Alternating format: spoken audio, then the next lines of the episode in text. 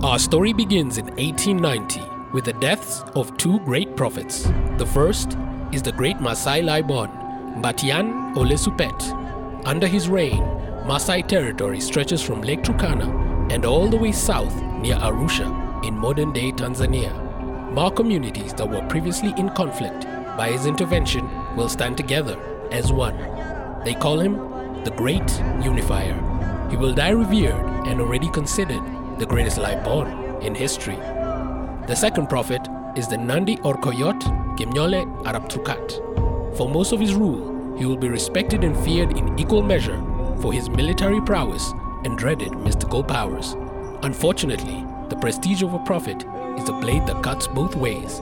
When he fails to predict a plague that will see Nandi herds thin to almost nothing, while his own cattle suspiciously remain unaffected, he will be accused of holding back and selfishness. He will die in shame, stoned to death by his own tribesmen.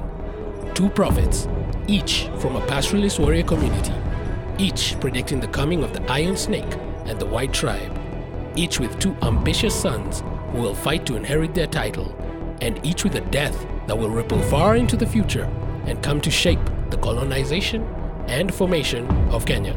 Find out how on this week's episode of the Kenyan Experiment.